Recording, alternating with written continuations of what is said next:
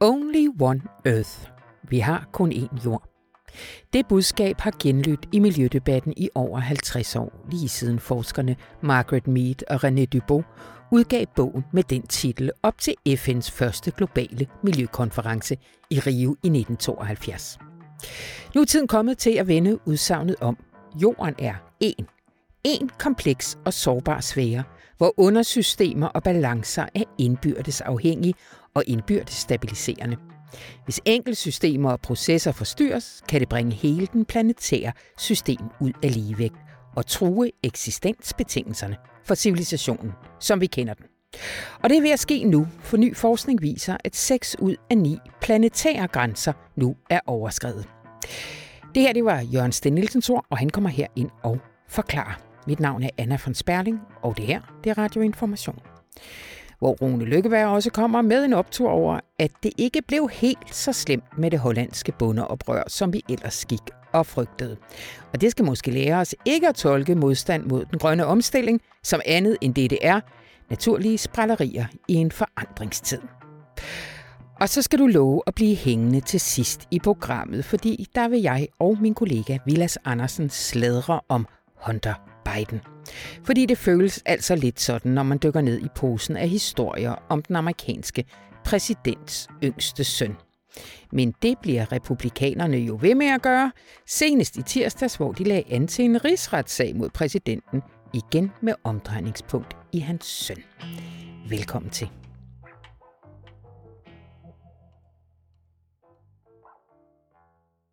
Og velkommen til dig, Jørgen Stendelsen. Tak skal du have.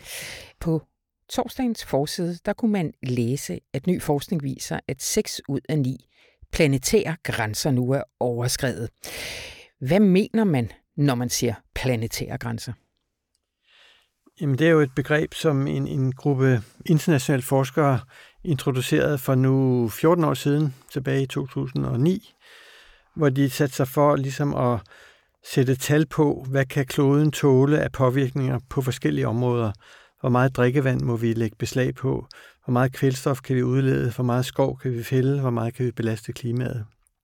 Og de definerede øh, den her sum på ni grænser for forskellige sektorer, hvor de har samlet data og lavet modelkørsler og regnet på og diskuteret, hvad er en bæredygtighedsgrænse på hvert område. Ikke? Mm. Og så har de så sammenholdt det med, hvad vi faktisk gør. Hvor meget bruger vi det ene og det andet, hvor meget påvirker vi forskellige systemer. Og ud fra det kan de sige, er vi inden for grænsen, eller har vi overskrevet den? Er vi på sikker grund, eller er vi i farezonen? Ja. Og det har de nu gjort for tredje gang. Første opgørelse kom i 2009, den anden i 15, og den øh, tredje kom her torsdag. Og, hvad, og, og i hvilket øh, regi bliver de skabt? Vi er, det, er ikke, det er ikke IPCC opererer ikke med, de her, øh, med Nej, den her øh, metode, vel? i virkeligheden er det øh, selvbestaltet forskerhold. Øh, det er meget fremtrædende forskere fra en, en række lande. Det sidste studie, det der kom i denne uge, øh, har været ledet af Catherine Richardson, som er leder af Sustainability Science Center på KU, Københavns Universitet.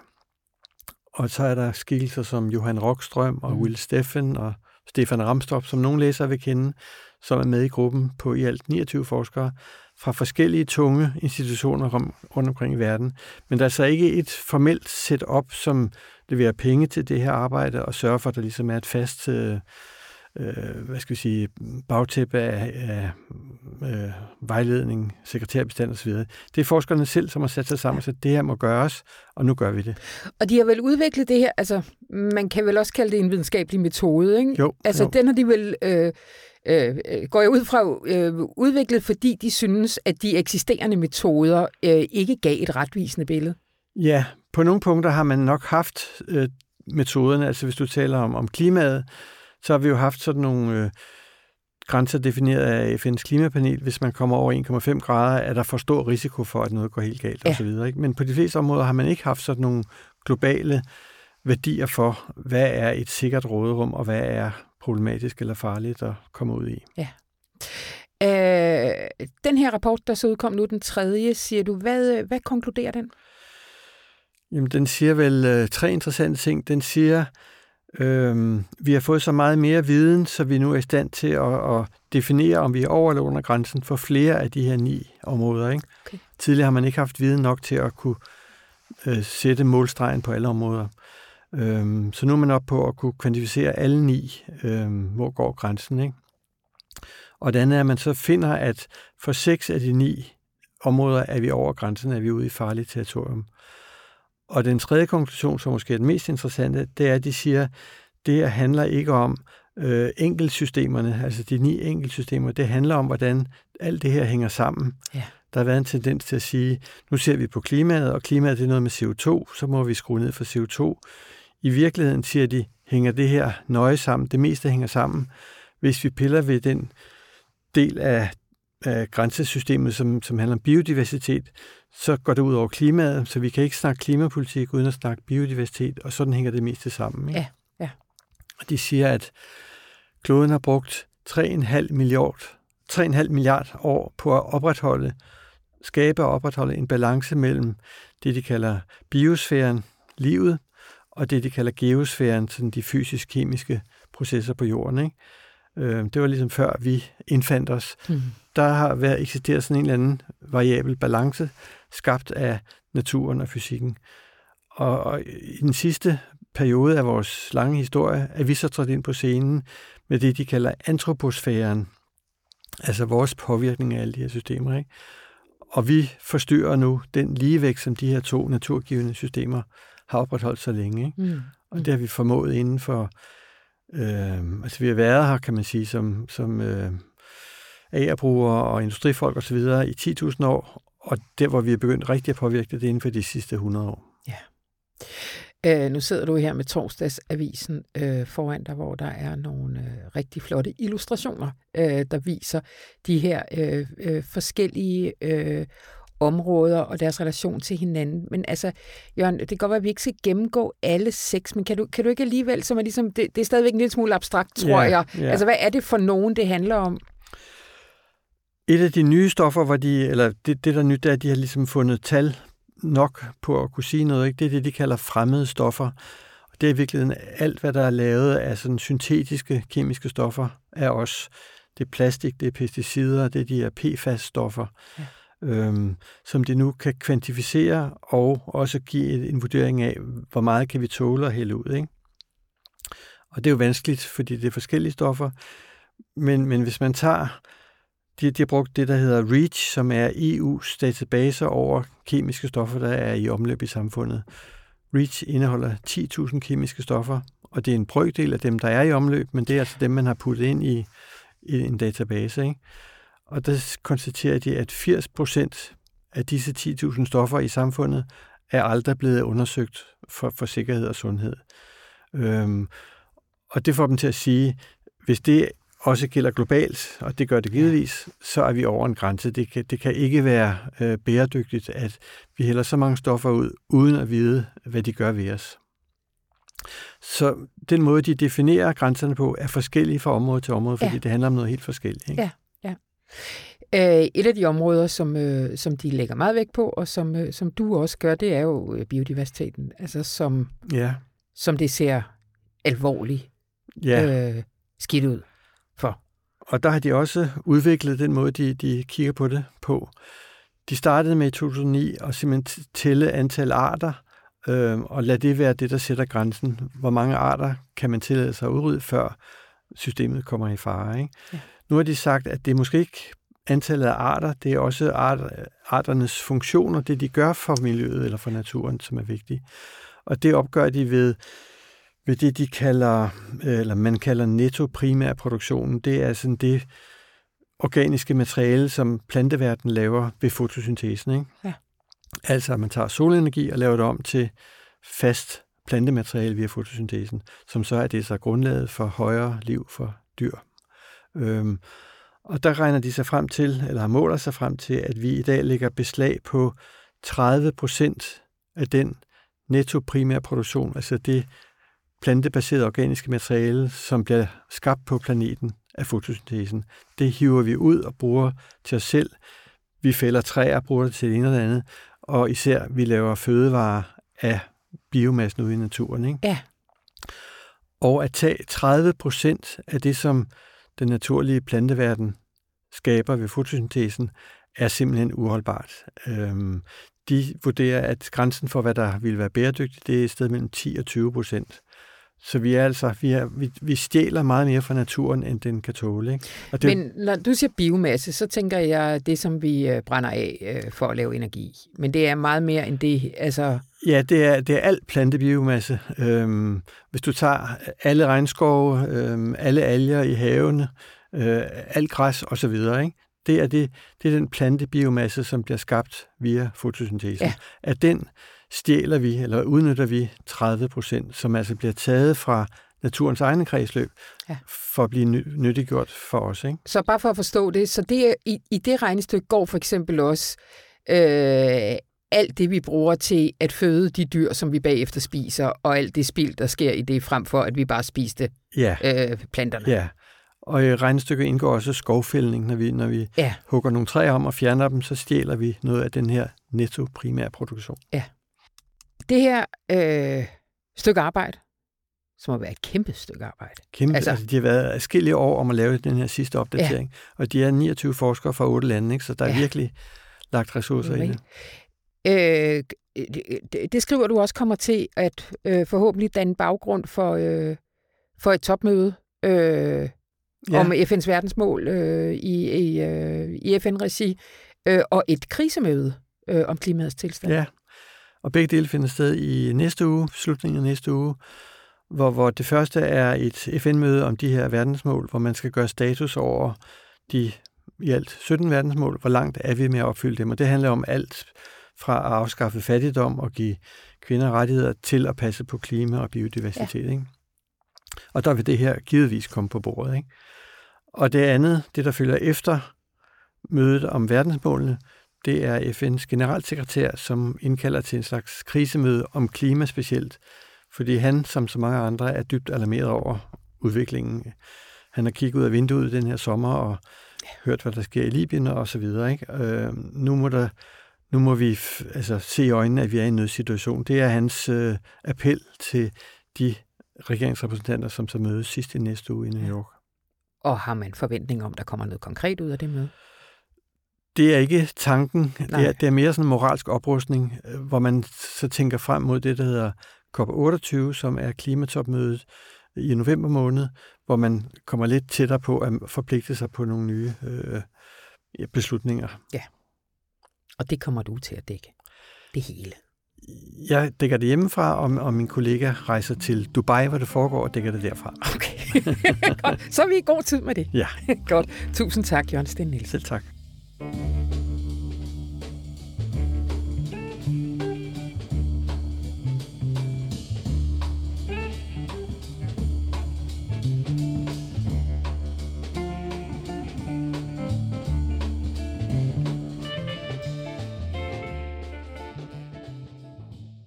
Hej Rune. Hej Anna. Du har en øh, europæisk optur til os. Det har jeg, det har jeg. Jeg har taget en graf med til dig i studiet, Anna. Jo, tak. Det, de er jo så gode i radioen. ja, ja de, er, de er så gode.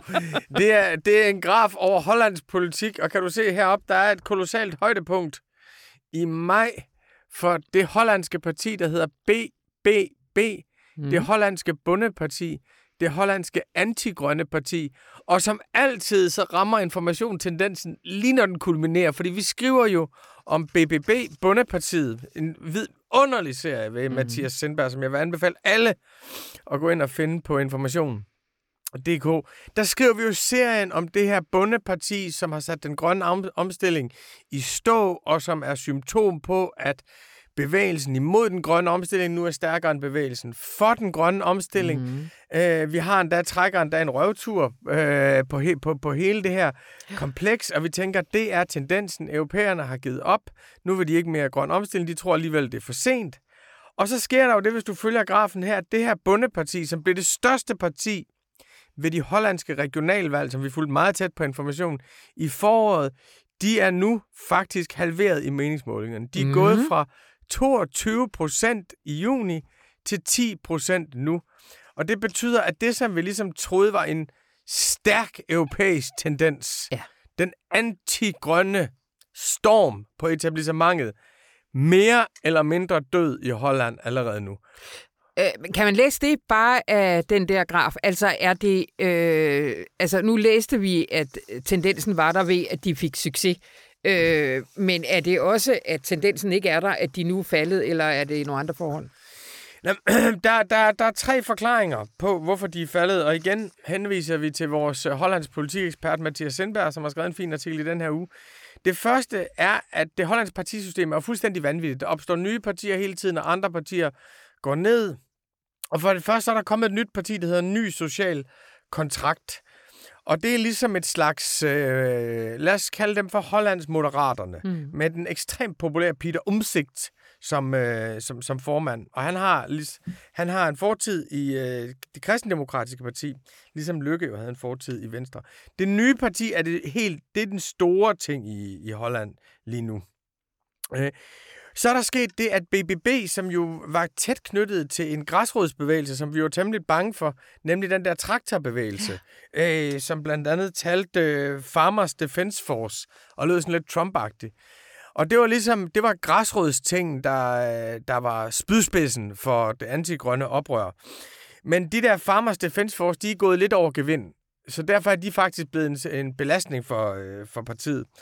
Og for det tredje, og det er jo noget, vi er utrolig glade for, så er det ikke det, som de hollandske vælgere går mest op i mere. Det er ikke sådan, man er mest bange nu for nye landbrugsafgifter og sådan noget. Nej. Det var noget, man var hissig over i en kort periode. Og hvis vi så ligesom stiller os et skridt tilbage, mm. så ser vi sådan nogle, sådan nogle øh, fremstød som BBB, sådan nogle antigrønne succeser vil der jo komme hele vejen igennem den grønne omstilling, mm. fordi der jo skal laves nogle ting om, og fordi der skal flyttes nogle afgifter.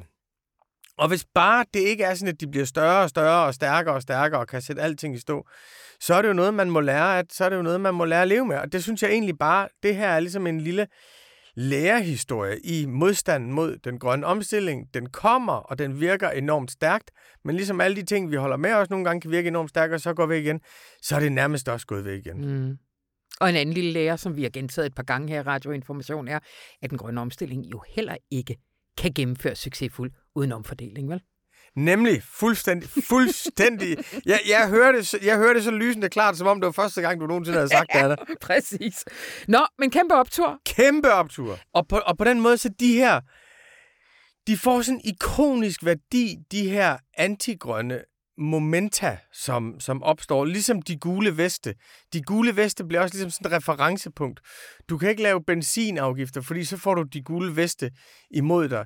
Du kan ikke lave nye afgifter på landbruget, fordi så får du BBB imod dig. Og det er så slående, synes jeg, at vores politikere er meget mere sensitive over for de der korte momenter, som de hører op til noget ikonisk, end de er over for den vedblivende, relativt solide opbakning til en grøn omstilling. Så vi skal også ligesom huske på, at de der de gule veste var jo ikke bare en protest mod benzinafgift. De opstod på et helt bestemt tidspunkt under nogle helt bestemte omstændigheder i fransk politik, som også var lige efter, at Macron han havde sænket formueskatten. BBB opstår lige præcis på et tidspunkt, hvor premierministeren Mark Rutte var historisk upopulær, og hvor magten stod historisk dårligt. Så det er ikke sådan, at de her, det er sådan glemt det er glemt af sandhed og ikoner for, på det politiske verdenskort. Det er noget, vi skal ligesom have lidt ude i periferien og være opmærksom på, mens vi folder det helt store grønne omfordelingsshow ud inde i midten.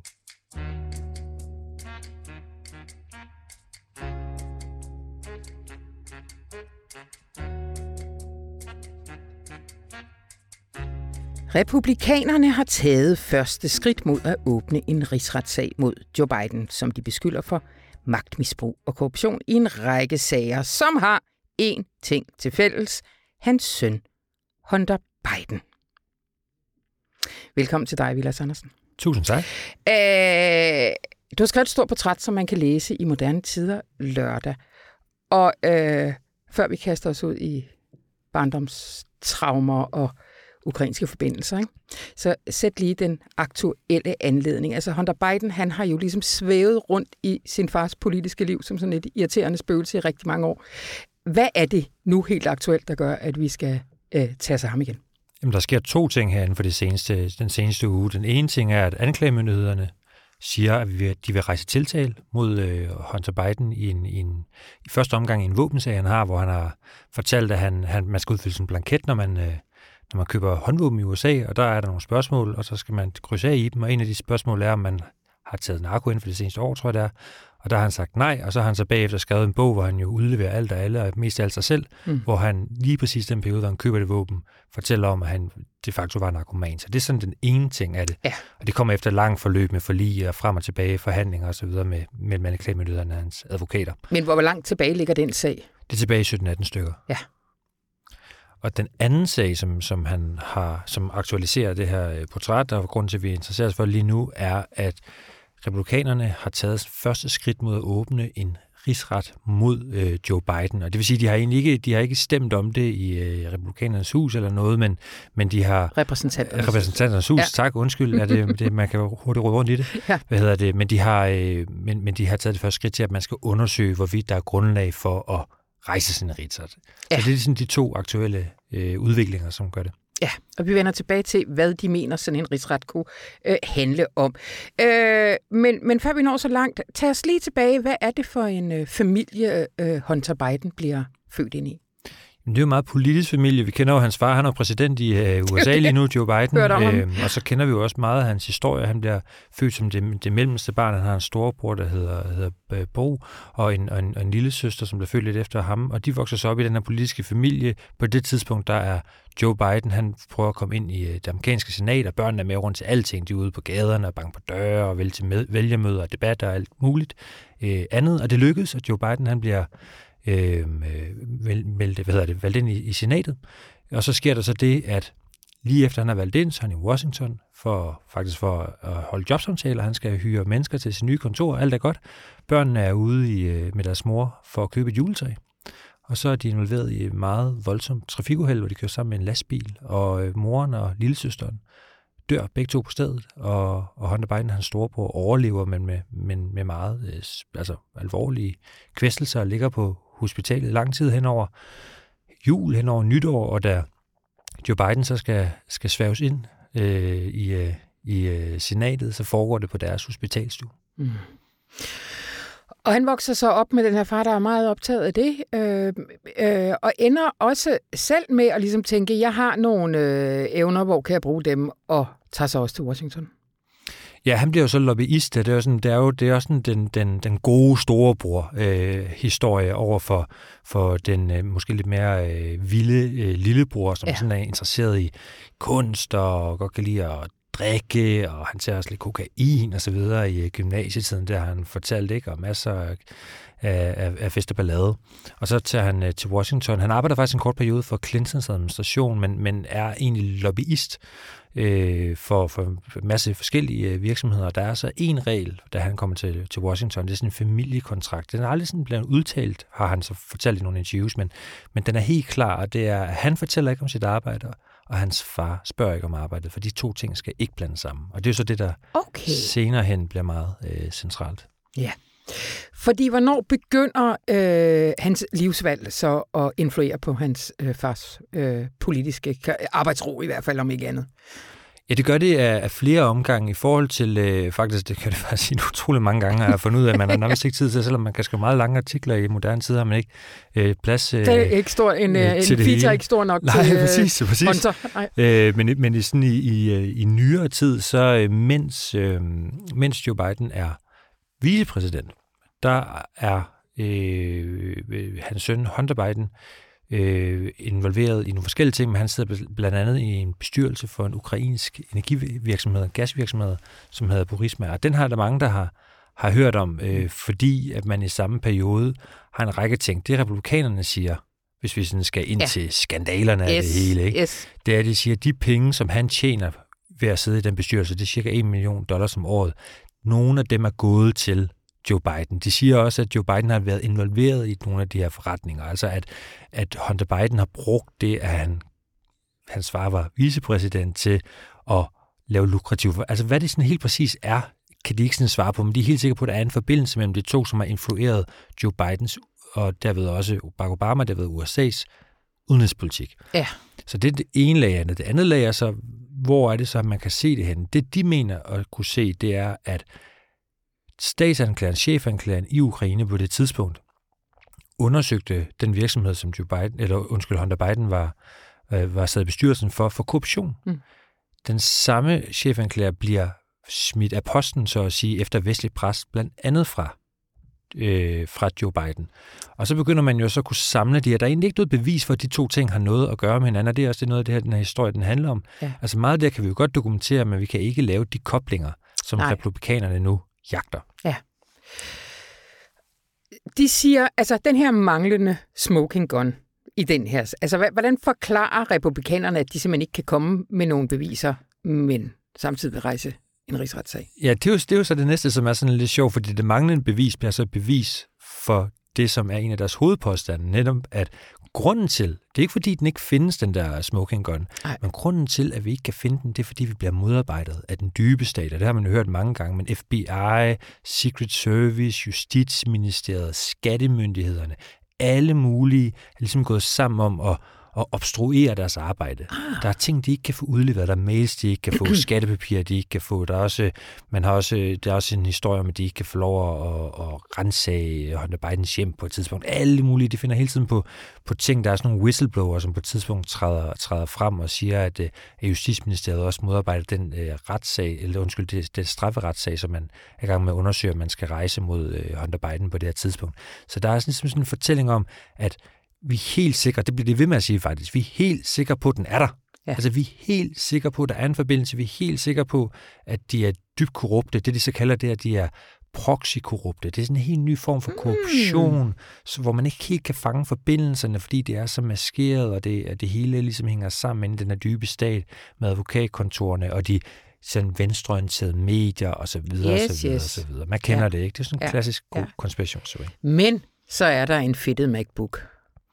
Ja, det er jo så det, og det der, den bliver meget kuriøs, den her øh, historie, synes ja. jeg. Men, men der er en øh, i Delaware inde i sådan et øh, meget sådan, virkelig kedeligt område, med nogle røde murstensbyggerier. Øh, nede i bunden af en af, en af de her opgange, der ligger der sådan en lille Mac-shop. Her er vi tilbage i 2019. Og ham, der arbejder derinde, han... Øh, Altså, han har, altså det, det, det, skriver jo også, at det burde egentlig være en ligegyldig detalje, men det viser sig ikke at være. Men han ser ikke så godt. Han skal ligesom alting forstørret op for at kunne lave det, men han er sikkert ikke virkelig god til ordne computer. Og en fredag i april 2019, der er han ved at lukke ned, det er den 12. april, øh, for butikken, han er gang med at rydde op. Og så kan han lige se den der skygge, der kommer ud foran vinduet, og så tænker, åh nej, nu kommer der endnu en, ikke? Og så går døren op, og klokken lyder og sådan noget, og så kommer der en mand, og han er stinker af alkohol, og han ser lidt ludet ud, så meget kan han dog se. Ja. Og han har så en, øh, en MacBook med, og den er fuldstændig ramponeret, den der, den kan ikke reddes, men han kan godt trække dataen ud. Det koster 85 dollars, og det siger han så, det er fint, ham her mand, der kommer med den, så skal han jo bare give et navn og telefonnummer. Han får telefonnummer, han får navnet, og det navn, der bliver opgivet, er Hunter Biden. Og der, det kender han ikke på det tidspunkt, fordi at der er øh, Joe Biden endnu ikke øh, i præsident... Øh, han er ikke endnu ikke præsidentkandidat. Han har nok hørt det, men han registrerer ja, det ikke. Nej, altså, det er ikke sådan, nej, han tænker ikke sådan nej. videre over det.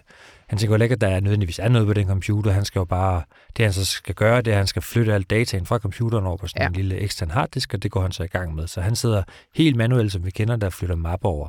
Og de der mapper, de hedder jo sådan ting som indkomst og øh, private billeder. Det er også hele hans kamerarulle er derinde, hele hans mailbox er derinde. Så er der alt det sædvanlige, som, øh, som ham med, øh, makkeren siger, alt det, der plejer at være på sådan en computer.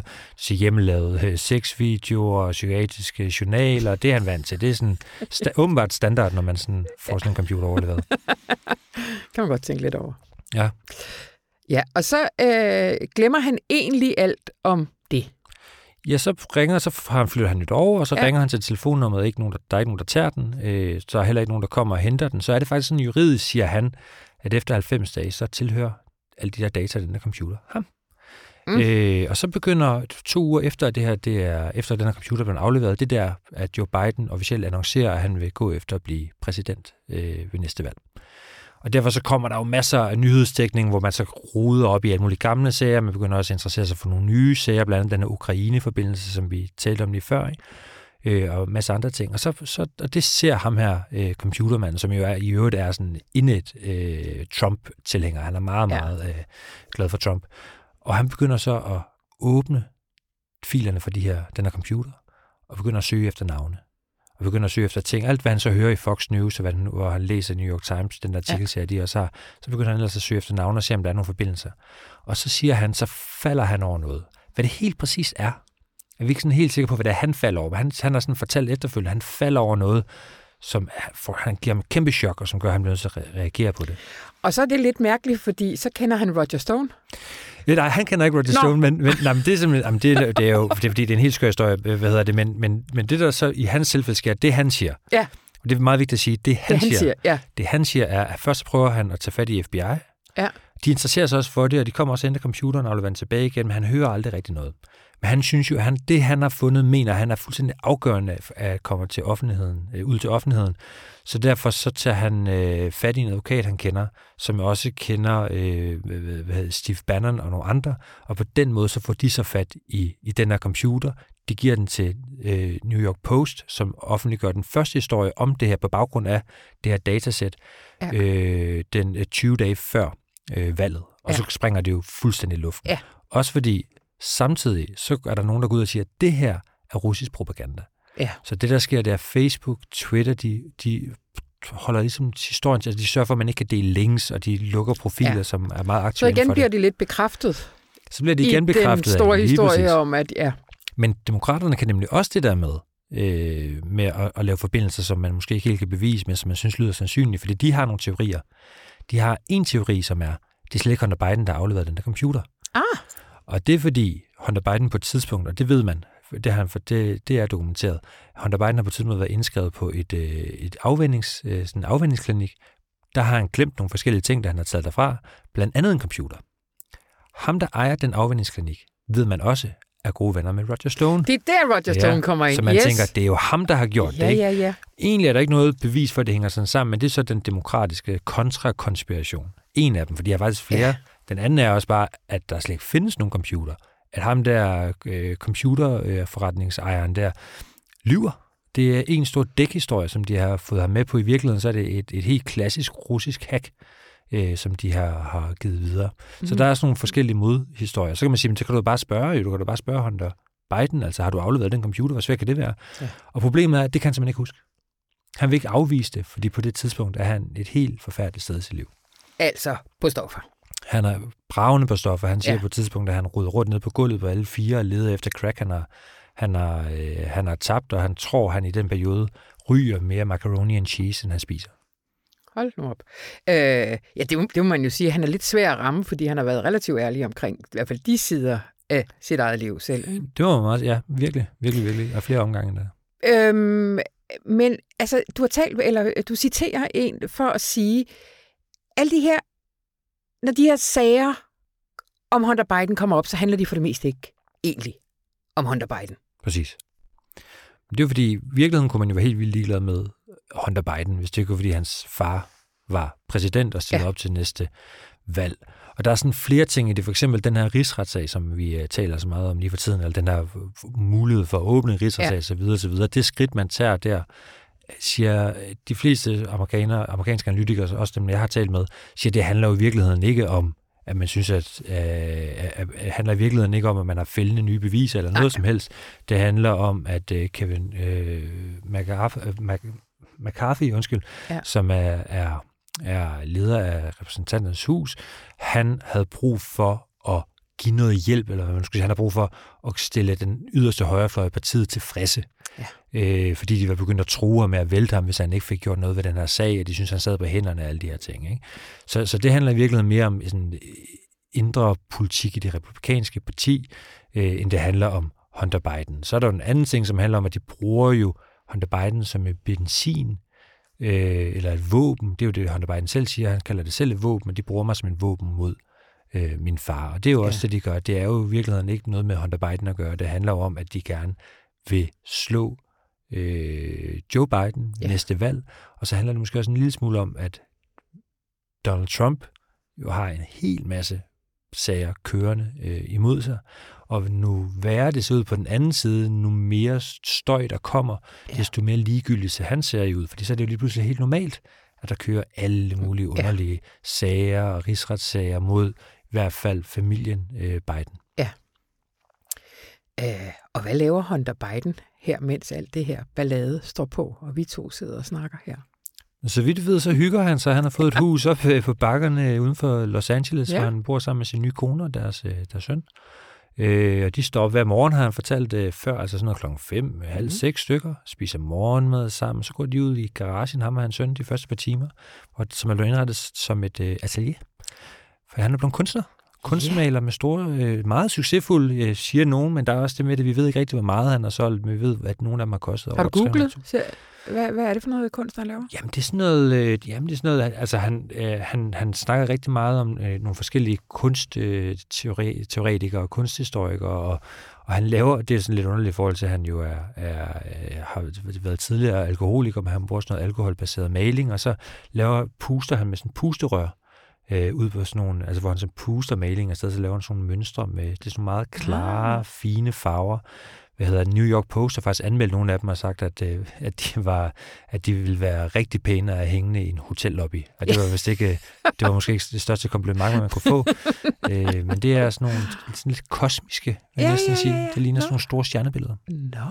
Jamen, godt for ham. Ja, ja, og det går vist øh, øh, stråle, men det er jo så også kommet til at handle om hans far, fordi så er der nogen, der begynder at spekulere på, jamen, hvis man køber sådan et værk af håndsarbejden, kan man så komme til at møde håndarbejden? Og hvis man kommer til at møde Hunter Biden, kan man så komme til at møde hans far. Så der er faktisk en mulighed for en helt ny Nå, køb sig indflydelse Man kan købe sig indflydelse gennem kunsten. Kunsten kan blive til korruption lynhurtigt i det USA, vi har lige nu. Det lyder som om den her historie, den bare bliver ved og ved. Og det ved. tror jeg godt, vi kan med. Godt. Tusind tak, Vilas Andersen. Men tak fordi man kom. Det var så, hvad vi havde haps, haps, hapset ud af en hel masse andet i ugens aviser. Og hvis du slet ikke er færdig med at lytte til information, så vil jeg anbefale, at du går ind og lytter til denne uges langsomme samtaler, hvor Rune Lykkeberg han taler med den bulgarske forfatter og forsker Ivan Krastjev. Han fortæller nemlig om, hvordan krigen i Ukraine har forandret Europa og også afsløret vores nye plads i, hold fast, periferien. Han siger blandt andet, med krigen i Ukraine opdagede vi, at Europa ikke længere er centrum. De andre lande, f.eks. i Afrika, siger til os, når vi beder dem om at tage stilling for Ukraine mod Rusland, hvorfor forventer vi, at vi skulle interessere os for jeres konflikt, når I ikke er interesseret i vores?